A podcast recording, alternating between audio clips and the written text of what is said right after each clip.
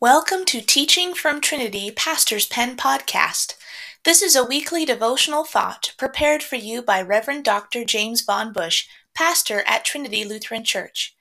It is our hope that it will bless you and strengthen your faith in the Lord and Savior Jesus Christ. Thank you for listening. To the dearly loved children of God, grace to you and peace from God the Father and our Lord Jesus Christ, who loves us and gave himself for us so that he might save us from our sins, deliver us from all condemnation, and reconcile us with himself. May your faith be enriched, and may it be in Christ alone.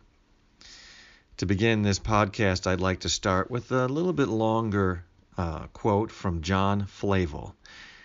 He says this about God He spared not his own Son, but delivered him up for us all how shall he not with him freely give us all things?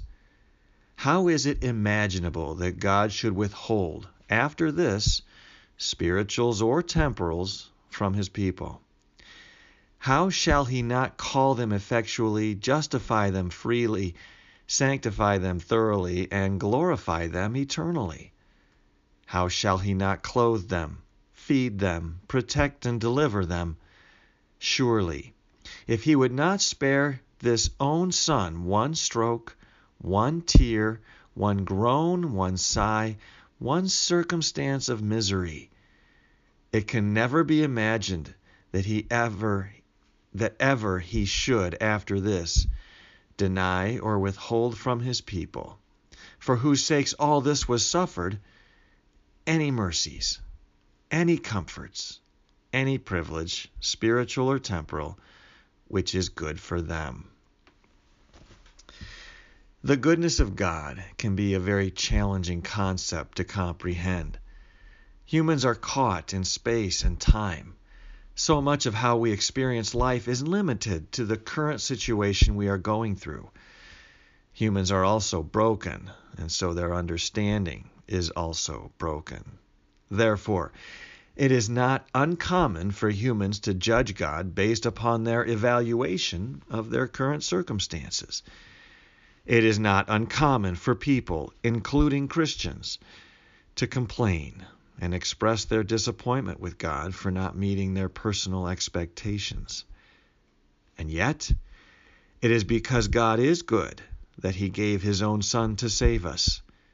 It is because of the goodness of God that we have anything at all.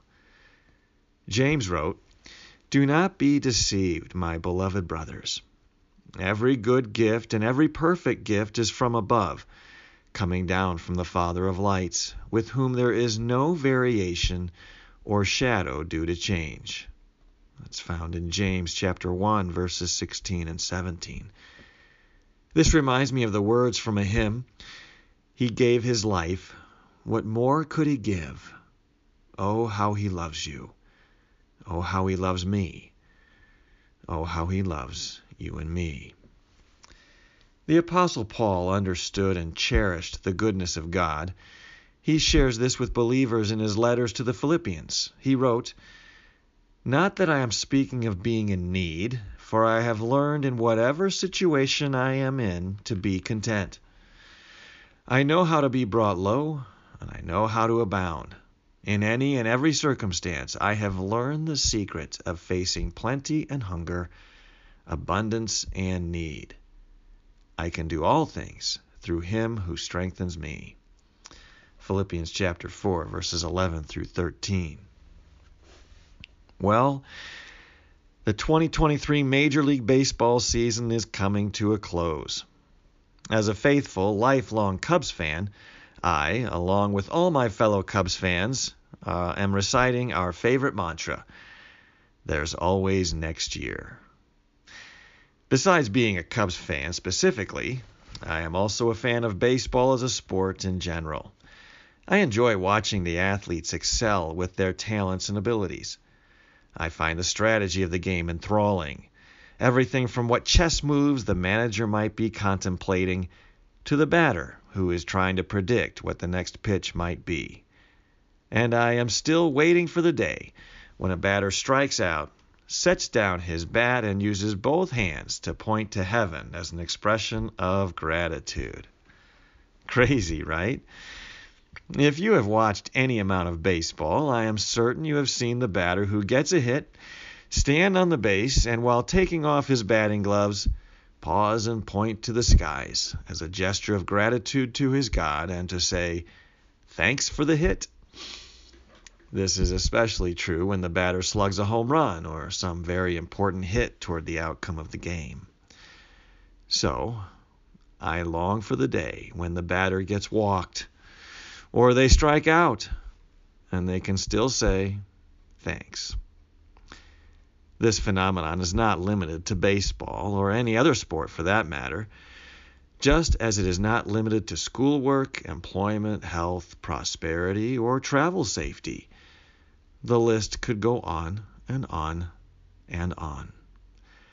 Sometimes we are no different than the baseball player who salutes their God when things go well for him. I have heard people on many occasions, when circumstances turned out good, say, God is so good. God is good, whether we see it say it, or agree with it. He is good because that is who he is.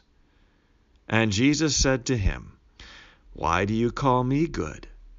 No one is good except God alone. Mark chapter 10, verse 18. As believers in Christ, we know that when Paul said, I can do all things through him who strengthens me, he is not referring to baseball or any other temporal activity. He is proclaiming that he can live the Christian life, the Christ life, through the only one who can live the Christ life, Jesus Christ himself. It is only by faith in Christ that any believer can live the Christian life. One significant characteristic of the Christian life is gratitude. Gratitude for the goodness of God.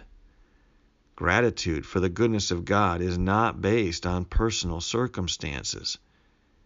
Gratitude for the goodness of God is based solely on the goodness of God. It's who He is, and He has been so good to us. This is Pastor Jim Von Busch, encouraging you to live the life that we now live in the body by faith in Jesus Christ, the one who loves us and gave His life for us.